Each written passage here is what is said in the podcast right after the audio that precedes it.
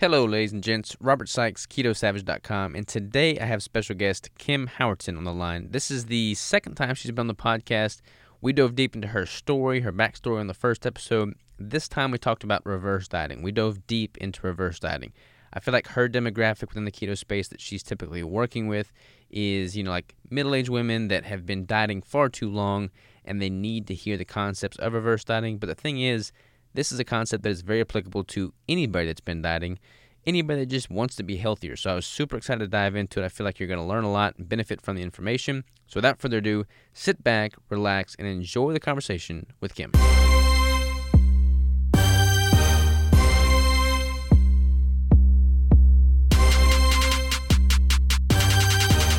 And we are live. Kim Howerton, how are you? I am doing awesome. How are you, Robert? I am doing wonderfully well. This is the second or third time I've had you on the show. I think it's well, it's the second time I've been on your show, but you've been on mine once, so That's right. count how That's you right. will.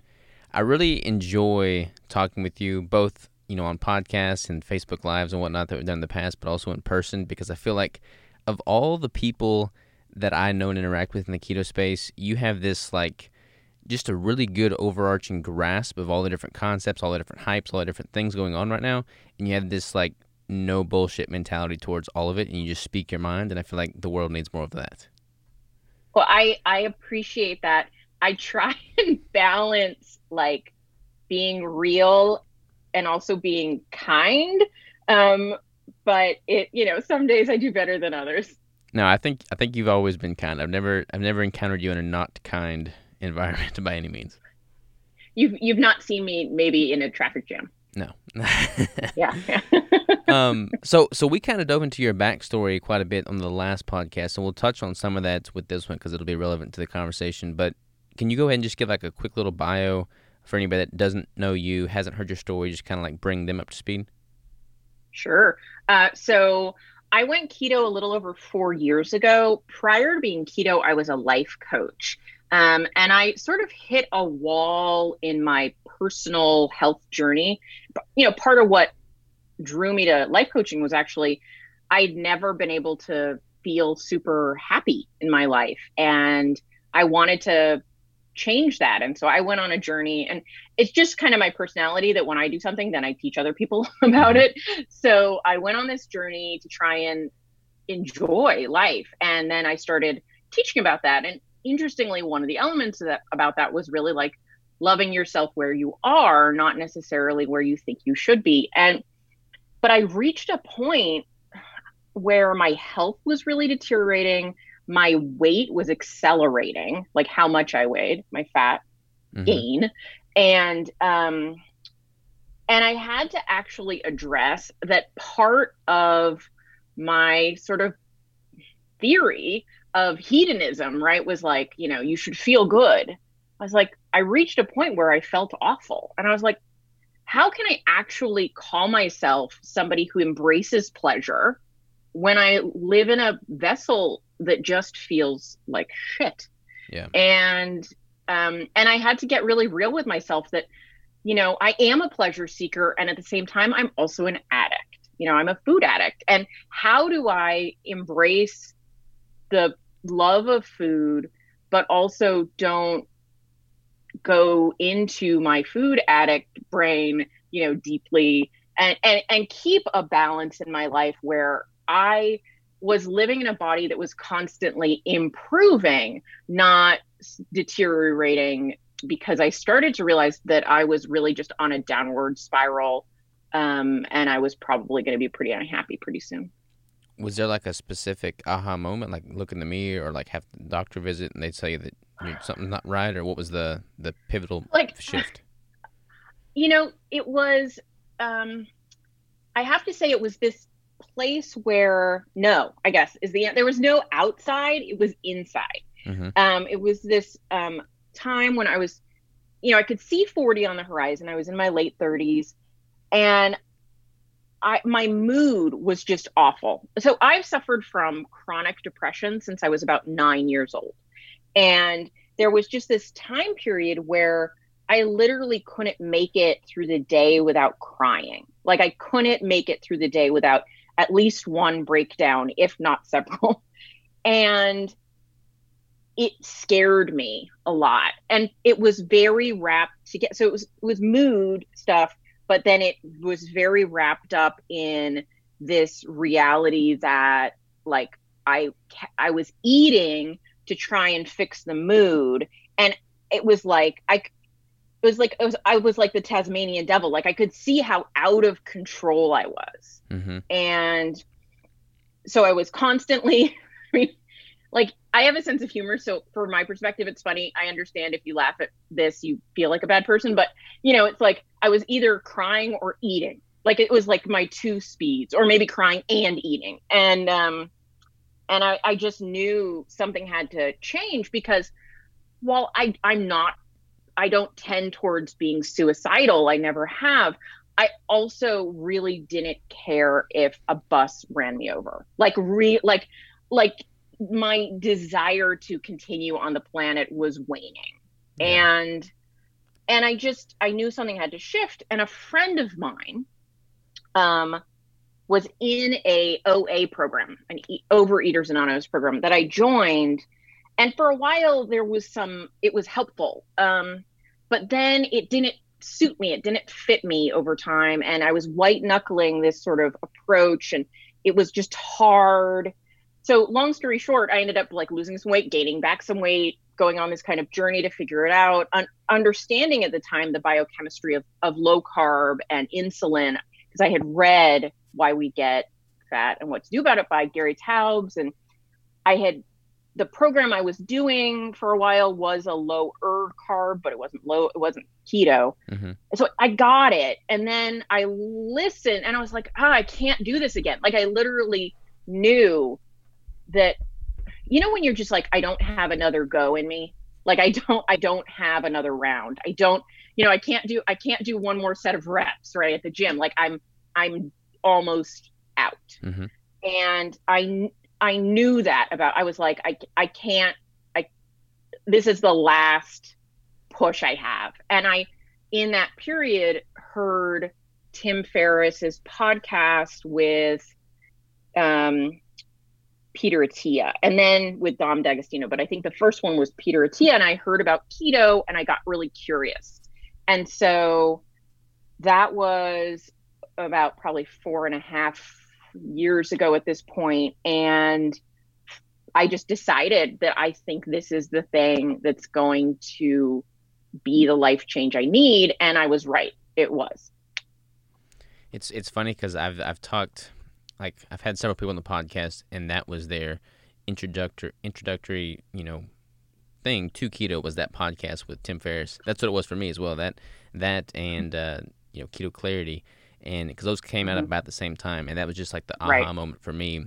But it's interesting because what what the keto space is like now versus what it was like then is just Oh, so totally different. totally different.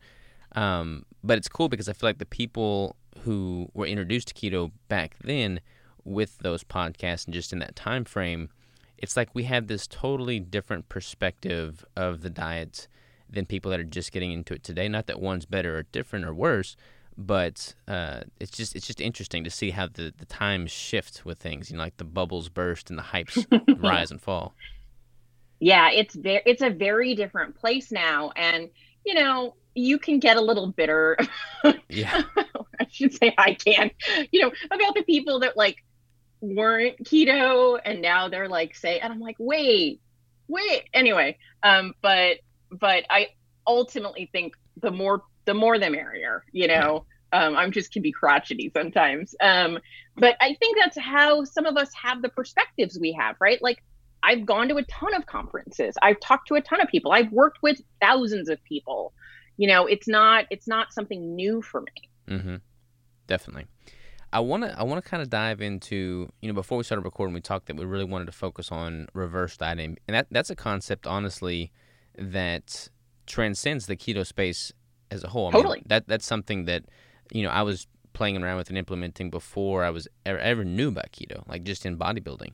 But I feel like a lot of the demographic that comes to keto comes for you know like like the largest population in the keto space is you know middle-aged women that are wanting to lose some weight and they've tried every different dieting protocol out there but they don't really know about reverse dieting, and it's super applicable to the keto space and, and people that are following other nutritional protocols. But I'd love to kind of because that, that's your specialty, right? That's your niche, pretty much. That's that's who you're doing most of your marketing to and and association with. So I'd love to kind of get your impression of reverse dieting, and then just what you're hearing from the clientele you've interacted with over the years.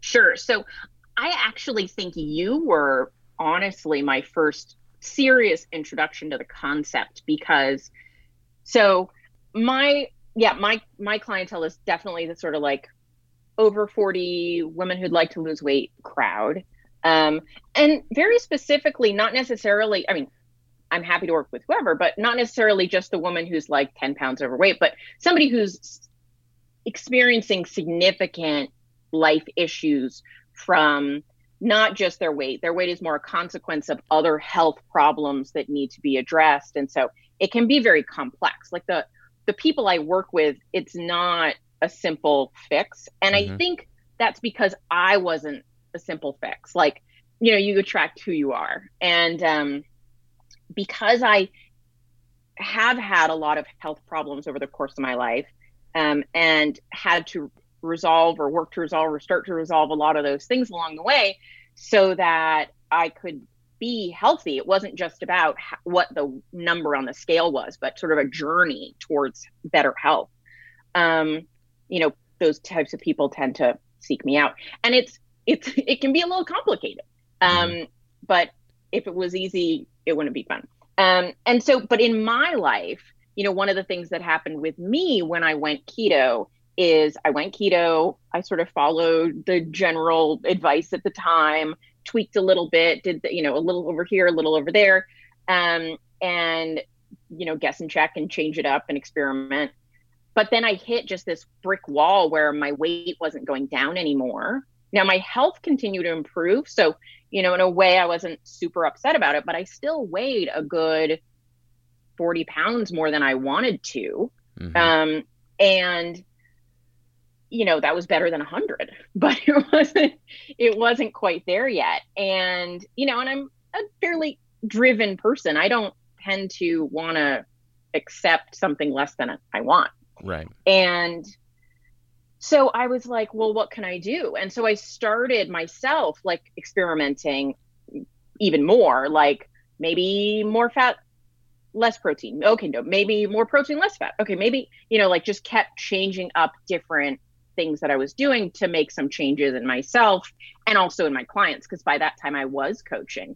Mm-hmm. And I saw by changing up the macros, you know, shaking up various things that I could get people to get in motion again where they'd been stuck. Um, but then I reached a point and I so, and I did the same. I got some motion where I'd been stuck. But then I reached a point about two and a half, maybe ish years into keto where I not just was not losing anymore, I was gaining. And so I had to address what was going on, sort of stopped the gain, but now I'm up 10, 15 pounds from the, you know, and it's like, oh, it's like, it, it's like felt like sliding back down a hill you just climbed up. And um, I had to say, like, well, what's going on? And it, and at the time, you were talking about reverse dieting somewhere that I was, and we got into a conversation about it, and I got really curious. Gotcha, gotcha. Yeah, it's it's interesting because I, I talk about it very openly, like on my podcast and on my YouTube channel, but I'm always getting so many so many questions about it because I feel like it's it's just not as sexy to talk about reverse dieting as it is every other type of dieting. So people know it's important, but they like don't really sink their teeth into it. And because they don't sink their teeth into it, it just always gets pushed to the back burner. But it's probably the most important aspect of dieting in the first place. Right. And I think it's complicated because right now in the keto space, um, the discussion around calories is really um, touchy right? Mm-hmm. It used to be the discussion about protein was touchy. now protein, everybody seems pretty cool about. Now it's calories like do calories matter you know what are they like and, and there are there are people who are like calories don't matter at all it's all hormonal um, and then there are people who say hormones don't matter it's all calories and then there are people kind of in the middle who say, well, it's it's kind of both. Like if your hormones aren't taken care of, calories uh, you can give a flip about them. Like they don't really aren't so much a thing. But if you're but if your hormones are, you know, and the the food you're eating is properly sending the right signals to your body, then then do they ever matter? And I think it's a really interesting discussion and it's very challenging in these places where it can feel like you're almost violating somebody's religion to question these kinds of things. Yeah, there's been a lot of this uh, violation of nutritional religion here lately, it seems. I feel like everybody's just on their high horse about all these different aspects.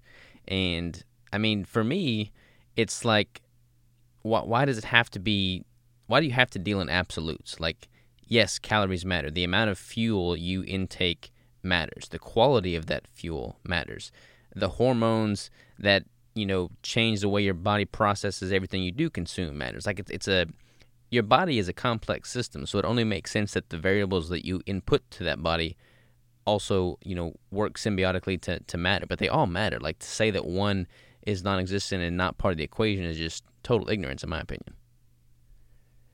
Yes, um, I think that uh, you know I think that a lot of people really want to simplify keto, which I think is a fabulous thing.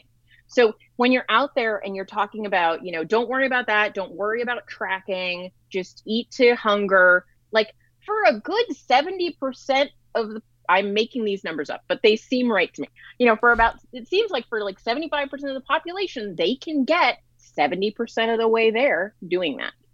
Totally. Um, and so is that better than them stressing out about macros and counting every calorie and never go, you know, yeah, it's probably much, much better because it lowers the bar to entry and gets people started. The the population that I often interact with are it's this is what gets me. I think we all have our trigger issues, right? When I first went keto, I was running out of hope. Like literally. I just there was none. And I think that's probably the worst thing in the whole world mm-hmm. to experience because everything seems meaningless. And I grabbed this thread and and hung on until I was like, "Oh my gosh, something is working." And that feeling of like rekindled hope in my heart was like amazing and life-changing and something I will never forget. But oh, and that's the experience a lot of us have when we've struggled a lot and then we go keto and then we hit a place maybe where the things we used to do that worked aren't working and that it's like somebody pulled the stopper out of your drain and all that hope starts to circle the drain and and and you feel betrayed. You mm-hmm. feel betrayed by your body. You feel betrayed by keto. And i think if we don't stop and say hey hey hey you know what? There's a level 2 yeah. Or like there's a there's a doorway over here where if that path wasn't ran out, right? It was right and now it's not. Maybe you need to knock on this other door and that other door I think really is about tracking, paying attention, measuring, tinkering, and I think reverse dieting lives through that door. Yeah, I totally agree. I mean, what I what I hate to see and what I've seen a lot of lately is you know a lot of these movers and shakers in the keto space that saw so much initial success and momentum come from you know just a standard ketogenic diet with the the baseline protocol that we're all told from the get-go. You know, they saw mm-hmm. so much success doing that, but then they've moved on to phase 2 and now they've like pretty much totally discredited what what got them there in the first place and the people that are just coming into it for the first time they're hearing all this phase two stuff and they need to just start back at phase one. And I think that is is resulting in a bunch of or a loss of momentum that a lot of people could be having that are just getting into it from the first from the very beginning. Right. Well, I think you know what. I mean, it's kind of human, right? You you get you go deep into a topic and you want to get fancy. You get it gets like complicate. You want to make go over here. You're gonna do this thing, and I think it's hard to begin as a beginner again, right? To remember what you needed when you first started. And I think there needs to be attention put on that even if it's to say, hey guys, I've moved on to this other thing, I'm not going to give the beginner's thing, right? Like, but there is a different approach that you need to do when you're starting something new versus when you're tweaking something that worked before. Totally agree. So, for anybody listening to this that's like, this is the first keto podcast I've ever heard, and they're just diving in, they're phase one. Like, what are your, like, boom, top three bullet points, do this, and that's going to be the, the 80 20 analysis for the 70% of you that are going to really benefit? So, when I work with new people, what I tend to say is let's figure out about how much protein you should eat. So, there are, th- first, I would say there are three macronutrients mm-hmm. protein, fat, and carbohydrates. We're going to limit carbohydrates to under 20 total grams. Just set that bar and don't go above it.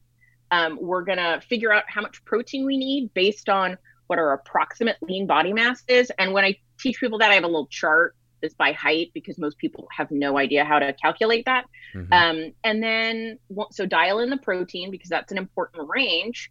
And then from there, you're filling in your your energetic and um, hunger needs with dietary fat. And on and, the protein, is that like a one to one with lean mass generally, or how, how are you setting you know, that up? When somebody is new, I don't do that. I do that later. So you're first, so one of the things that I like to talk about is fat adaptation. So you first start keto, you get into ketosis. It's going to take maybe a day, maybe a week.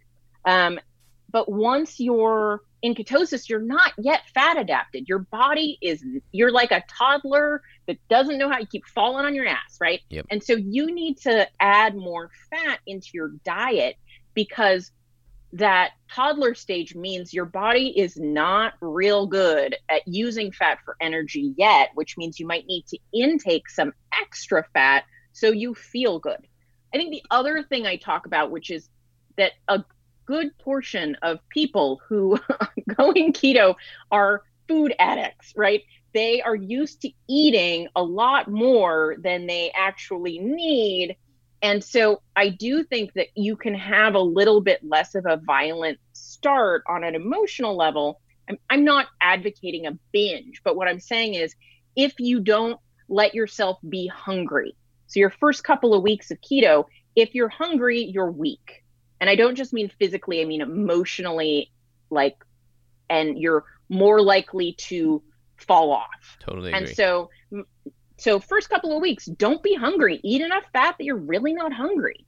And then over time, your body will give you feedback that you're starting to get fat adapted, which means that your hunger is going to decline. And at which point you can sort of turn that dietary fat lever down a bit so that you now feel good at a lower level. But I certainly don't think for your first six months of keto, you should be feeling super hungry a lot of the time.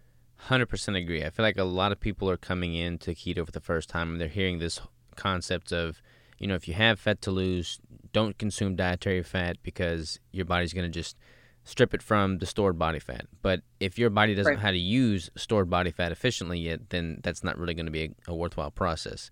And I know your body will learn, but you're better off just giving yourself ample and adequate dietary fat so that it kind of gives you training wheels, so to speak, to becoming more adapted in the first place. Right. Like if somebody comes to me and they want to work with me and they're like, I'm in a rush, I don't want to work with them. Yep. Like you should not be doing this is a life change and if you want it to stick, you need to give it the time it deserves to unfold.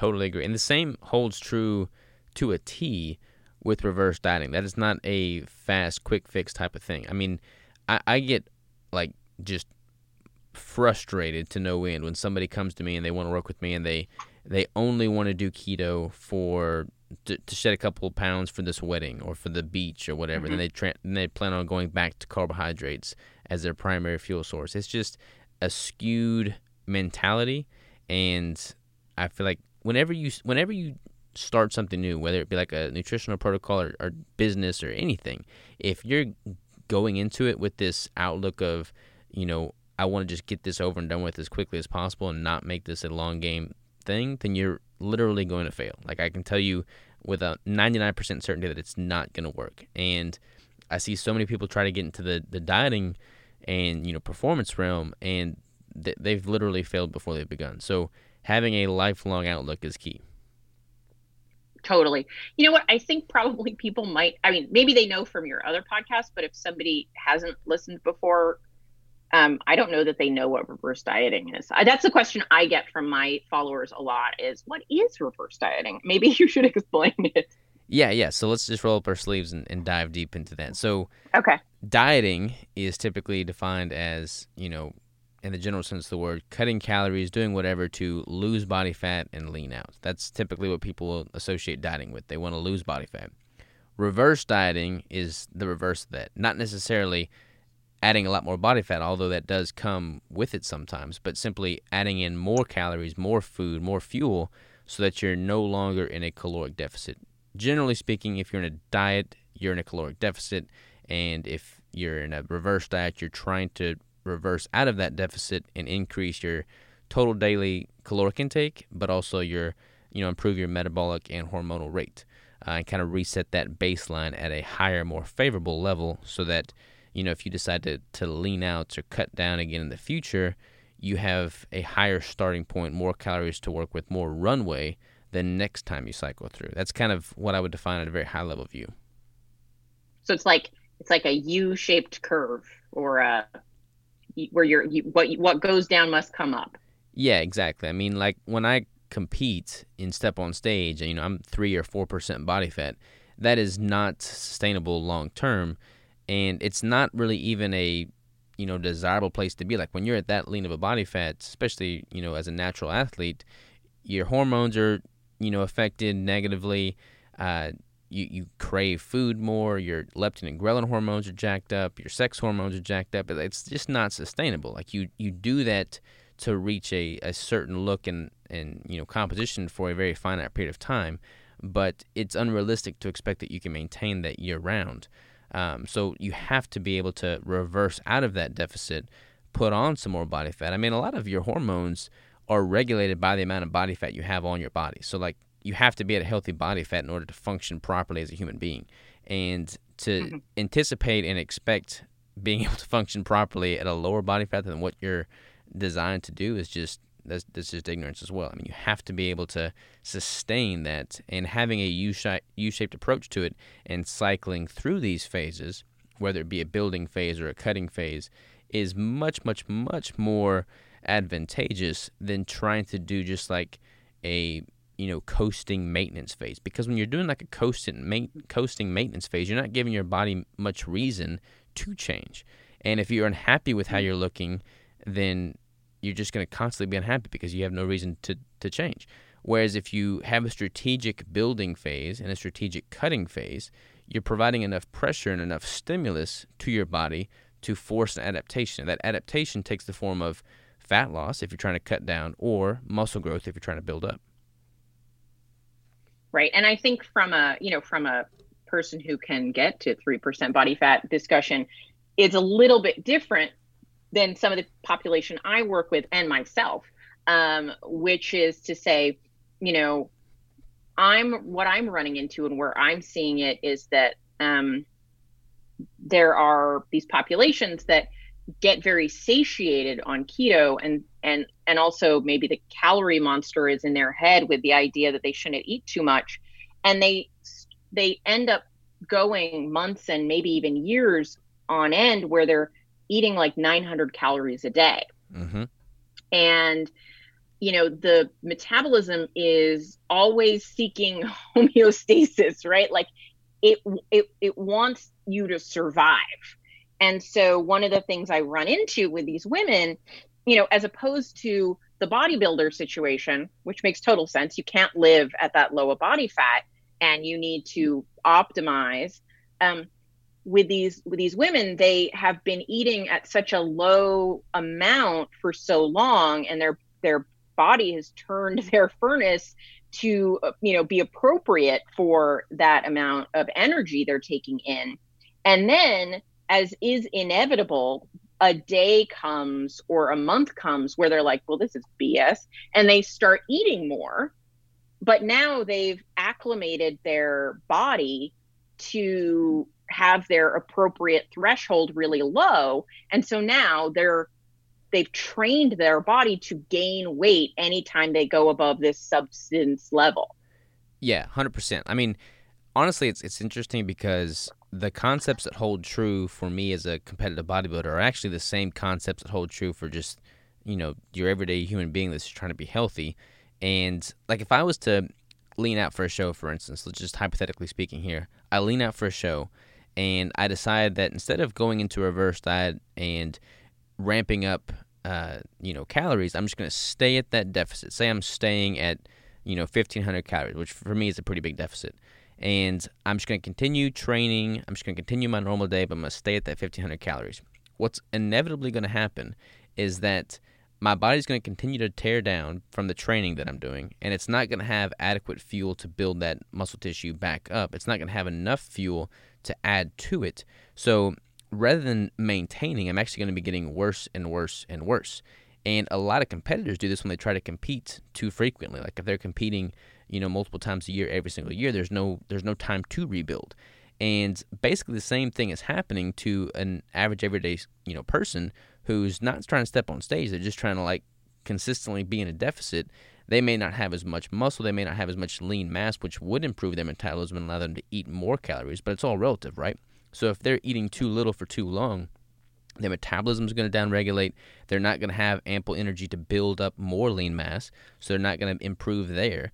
They're just going to keep getting worse and worse and worse. And to recover from that is a lengthy process. Like it takes, you know, a pretty good amount of time to have a properly implemented reverse diet. And that length of time, you know, compounds and grows with the amount of time that you're in that deficit. So if you've been eating at a deficit your entire life, you've screwed up your hormones, you screwed up your metabolism, it's not going to be a quick fix. You're not going to be able to shed pounds and get healthy overnight. And I feel like so many people are coming into this space thinking that's going to be their reality because they've seen other people that have never had this metabolic damage or hormonal damage and never really been in much of a deficit experience a drop in weight like that that they're also going to experience that and that couldn't be farther from the truth.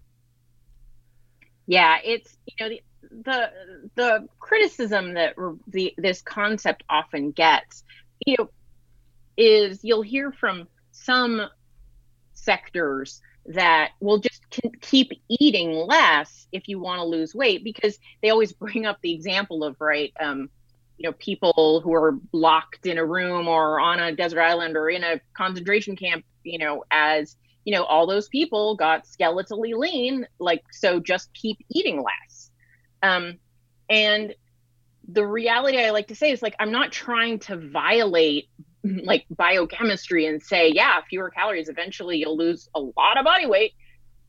But the other factor that people don't look at there is um, we aren't locking people in rooms. They have free choice. They have access to the kinds of foods that will mean they will not lose weight. There's only so far you can push a human. And then it, so that's like on the emotional level. And then on the other side, like, there's nothing wrong with wanting to eat more and be somebody that can eat more. You're not a more moral person that you can survive on one cup of, you know, or one ounce of steak a day, right? Like it's normal to want to seek food. Yeah, it's totally normal. It's like hardwired into our system. And you know, if you if you did lock somebody into a room like a concentration camp, you know, victim as an example, you know, they would lose body weight, but that does not equate to body health. That does not equate to an improved composition. Right. They'll be losing body fat, but they'll be losing muscle at a heightened rate as well. Granted, you'll you'll preserve more lean tissue if you are keto adapted, and you'll have the ability to tap into your stored fat for fuel, but it's not optimal. You know, it's it's much right. much healthier, much more sustainable to implement a reverse uh, dieting phase, having a legitimate building and cutting phase, and just cycle through that and let that compound over year and year and year, and you get better each time, than to try and just, you know, hardwire it to the floor and just go crazy, cut all calories, because you're going to rebound out of that, and it's going to be a negative rebound. That's when you're going to have a yo-yo effect, and th- there's a big difference between reverse dieting with a strategy and yo-yo dieting with like this binging purge, you know, flip-flop right. scenario Yeah, I mean, I think one of the things that you bring up, and it is very unattractive for most people, right? Is like it's going reverse dieting. It's going to take time. It's going to take attention. It's going to take care, right? Yeah. You can't just willy nilly, like it, a reverse dieting is not a binge, and that's how most people might screw up. Yeah, I mean, just just as is true when you're trying to like when I'm trying to compete and cut down, like I'm really prioritizing nutrient dense foods. I'm I'm taking a very calculated approach to, you know, how gradually I'm dropping those calories. And the same is pretty much true with the reverse diet. Like I'm taking a very calculated approach. I, I make sure I've got adequate protein. I'm I'm having strategic ketogenic refeeds when appropriate.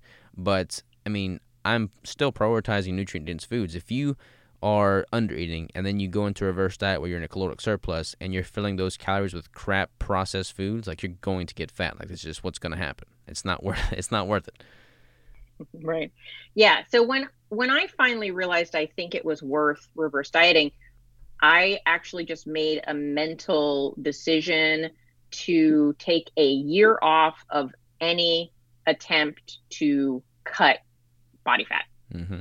like i was like this is gonna take some time.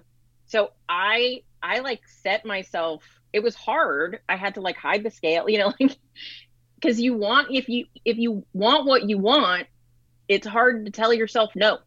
Mm-hmm. Like a two year old having a tantrum inside. And um, but I was like, look, what I'm doing, like I'm just beating my head against the wall every day. Like maybe I should stop. Yeah, and honestly, like a year seems like a long time when you when you break it down you're like look I, I want to lose 20 40 pounds whatever and i'm taking a year to not lose that and you know play the long game but when you look at your life a year is just right. a blip like that's nothing and if you can you know make the mental shift to fully embrace the benefits of reverse dieting and do it properly for that time then the next time you do try and lose body fat or lean out and have a better composition, you're actually going to be successful in doing so. And that's a year worthwhile right there. Absolutely. Because a year will go by not losing weight, and that's not happy. You know, like when you're tr- a year goes by while you're trying and you're not succeeding. Like mm-hmm. maybe you should stop. So what? But what I did is I I looked at what I was eating and and shifted into a much more mindful um, kind of growth approach like you know looking at how do i up the amount that i'm eating in a conscious way mm-hmm. rather than a like restrict restrict restrict oops yeah. you know, like kind of pattern. Um, and then i also then took that time to look at all the other factors. What's going on with my hormones? What's going on with my sleep? What's going on with my light exposure? What's going on with my muscle mass? What's like all of the other factors because there's weight loss is not just or fat loss is not just about what you put in your mouth. I mean that's top but it's not the only part totally totally agree. I mean just to kind of give anybody listening some perspective on how long this could potentially take you know I, i'll spend five or six months leaning out. So five or six months, I'm dropping calories for a show, and I'll lose, you know, X amount of body fat during that time, and then I spend the next five or six months, probably not five or six months, probably spend the next three to four months just getting back up to maintenance calories, you know, or just getting back up to a healthy, healthy surplus, and then I spend the next two or three years at that maintenance or surplus before I drop calories again. Like it's it's one thing to reverse that and get calories back up to the point where you're at a healthy intake, but then that's not the end of the game. Like you have to stay at that for an extended period of time to reset things fully and actually ramp up metabolism. Like that does not happen overnight. I mean, I think having at least like a good solid three to one ratio of like the time that you're in a deficit to the time that you're, you know, in a in a surplus is key three to one being three three at a maintenance or surplus and one being the deficit. I feel like that is a you know minimum viable equation that people could apply.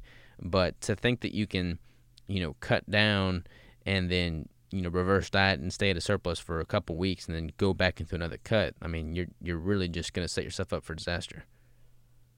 Right. Yeah, I I I completely agree. And I think you know you can also like you take a very measured approach on that in in when you're cutting when you're not and, and i you know i think that's important i think for a lot of men too but you know i focus on working with women i mean they are the ones who come to me mm-hmm. so with a lot of women is um they've spent their entire life in a deficit right like since they were nine right like they don't really know how to interact with the world not in a deficit yeah. And and so that's a huge challenge um, to address. And so I think it's super important work to normalize like eating. Yeah, and I mean embracing the fact that you're probably going to put on a little bit of body fat when you're eating at a surplus, but that's not necessarily a bad thing if it's also in the context of knowing that you're optimizing for lean mass growth because then you're going to be in a much better position, you know, when you decide to lose that extra few pounds of body fat. But not only just accepting, but embracing and being excited about the fact that hey, look, this is just part of what comes next. You know, I mean, there's there's always a give and take. Like when I'm cutting down, I can expect to not build as much muscle. When I'm building up, I can expect to not have as defined abs. Like that's just part of it. Like you can't have all things at all times. Like you have to embrace and optimize for whichever phase you're in. Right. And, you know, for me, with my experience over that year, um, I managed to get my body from not losing weight, eating sub 1200 calories, um, to losing weight or body fat is more accurate. But I, you know, I'm 43. Like losing weight is just it's like a it's the two words go to go together in my head. But losing body fat um, you know, at like 1500 calories. Like that's a huge difference in life experience. Mm-hmm. Um, and quite honestly, I like food, like in life enjoyment, and I don't like being hungry. And, you know, so the, the, the year for me was totally worth it. And I also have an awareness that like at some point I'm going to need to cycle back into weight or fat loss not being on my radar for a while again. Yeah, yeah. I think, I think you know, I said earlier three to one. Like if someone's been at a chronic caloric deficit for the last twenty five years of their life, you know, I don't want them to spend, think that they have to spend the next seventy five years in a surplus because that would be pretty disheartening.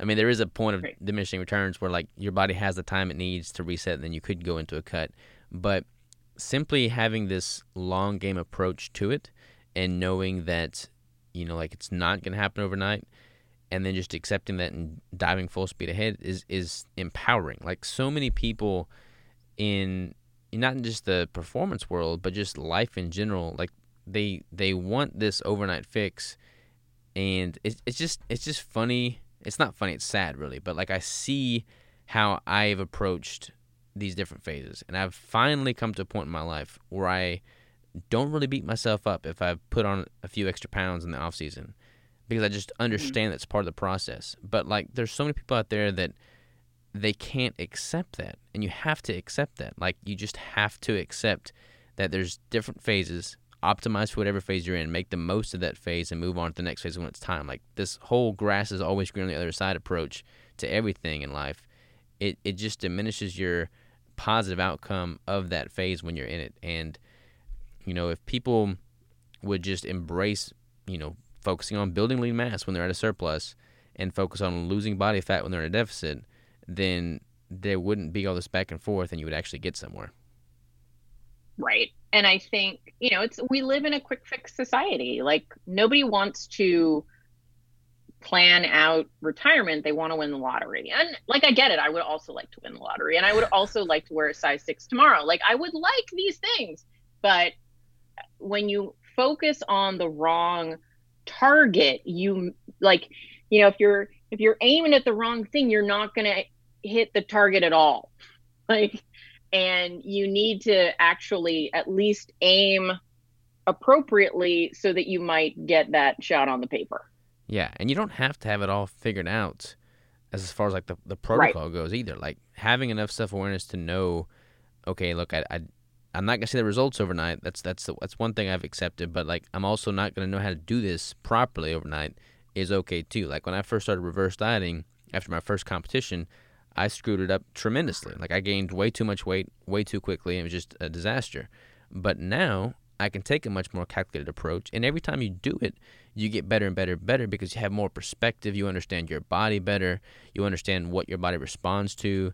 So it's like something that you continually grow into. But I mean, just being excited about that process is is half the battle right there. Once you once you've made that you know mental commitment, then it's it's fun to work out the details as you go. Right. Motion breeds clarity, right? Like when you're standing still and you're like analyzing everything because you're afraid to put a foot wrong, um, everything gets murkier and murkier and murkier. It's actually it's like the opposite of a river, right? Like, but when you're when you're taking action and you're moving, you actually get clearer and clearer because you're like, well, that didn't work. Well, that worked. Well, that was almost right. Like that motion is super important. And that's my philosophy with keto as well. Like, stop standing on the sidelines being afraid to do it wrong. Just start. You can always adjust, you can always fix it. But if you don't head in the right direction, you're going to go backwards. Yeah. And I think, you know, kind of segueing off of that is like, that's why I'm not a fan of this concept of maintenance because I don't believe it, such a thing exists. I mean, we are humans and we are not getting any younger, so there is no maintenance. Like you're either getting better or you're right. getting worse. There's no there's no in between. It's like we're the same person. I always say there's no such thing as an after unless you're dead. Yeah, yeah. There's no finish line. Mm-hmm. Yeah, we're we're speaking right. the same language for sure. We're all a during. It's a during. You're we're all a during. We're a before and a during. Totally. Totally. So I have this topic that I really want to dive into with you. This topic sure. of metabolic flexibility, because that's definitely one of the hyped up things right now. The question is, do we want to dive into this in gory detail now? We're 45 minutes into this podcast. Should we make like a full follow up round two and really just hit metabolic flexibility hard? Or what are you thinking? Well, it's up to you. I've got the time if you want to talk about it, and if you decide to break it up into two episodes, you can always do that. I'm I'm I am at your leisure. All right. I I don't I want to do it justice. I want to do it justice. I've got a meeting after this, so okay. I, I don't know that I would be able to to make it into one podcast and give it the, the time it deserves. So if you're okay, well, we can we can skip. Yeah, yeah. We, we, can do that. Yeah. Okay. Totally. We'll do we'll do a follow up round two because I feel like we're speaking similar languages with that too, and I feel like you have a very good pulse on your demographic, and I feel like your demographic is not that your demographic does not have performance, you know, athlete bodybuilders in it. Maybe it does. I'm not sure, but I feel like I'm at one extreme end of the spectrum, and you're at the other, and those two extremes make up a large bulk of the keto space as a whole. So I feel like right. this is an interesting topic to dive into because I feel like people throughout both ends of the spectrum are, are just quick to have assumptions with metabolic flexibility, where they fit into it, if they fit into it. So I really want to hash that out in great detail. Yeah, and I also think it's important w- when we talk about it, can talk about like what it means and what people think it means. Yes, I feel like that.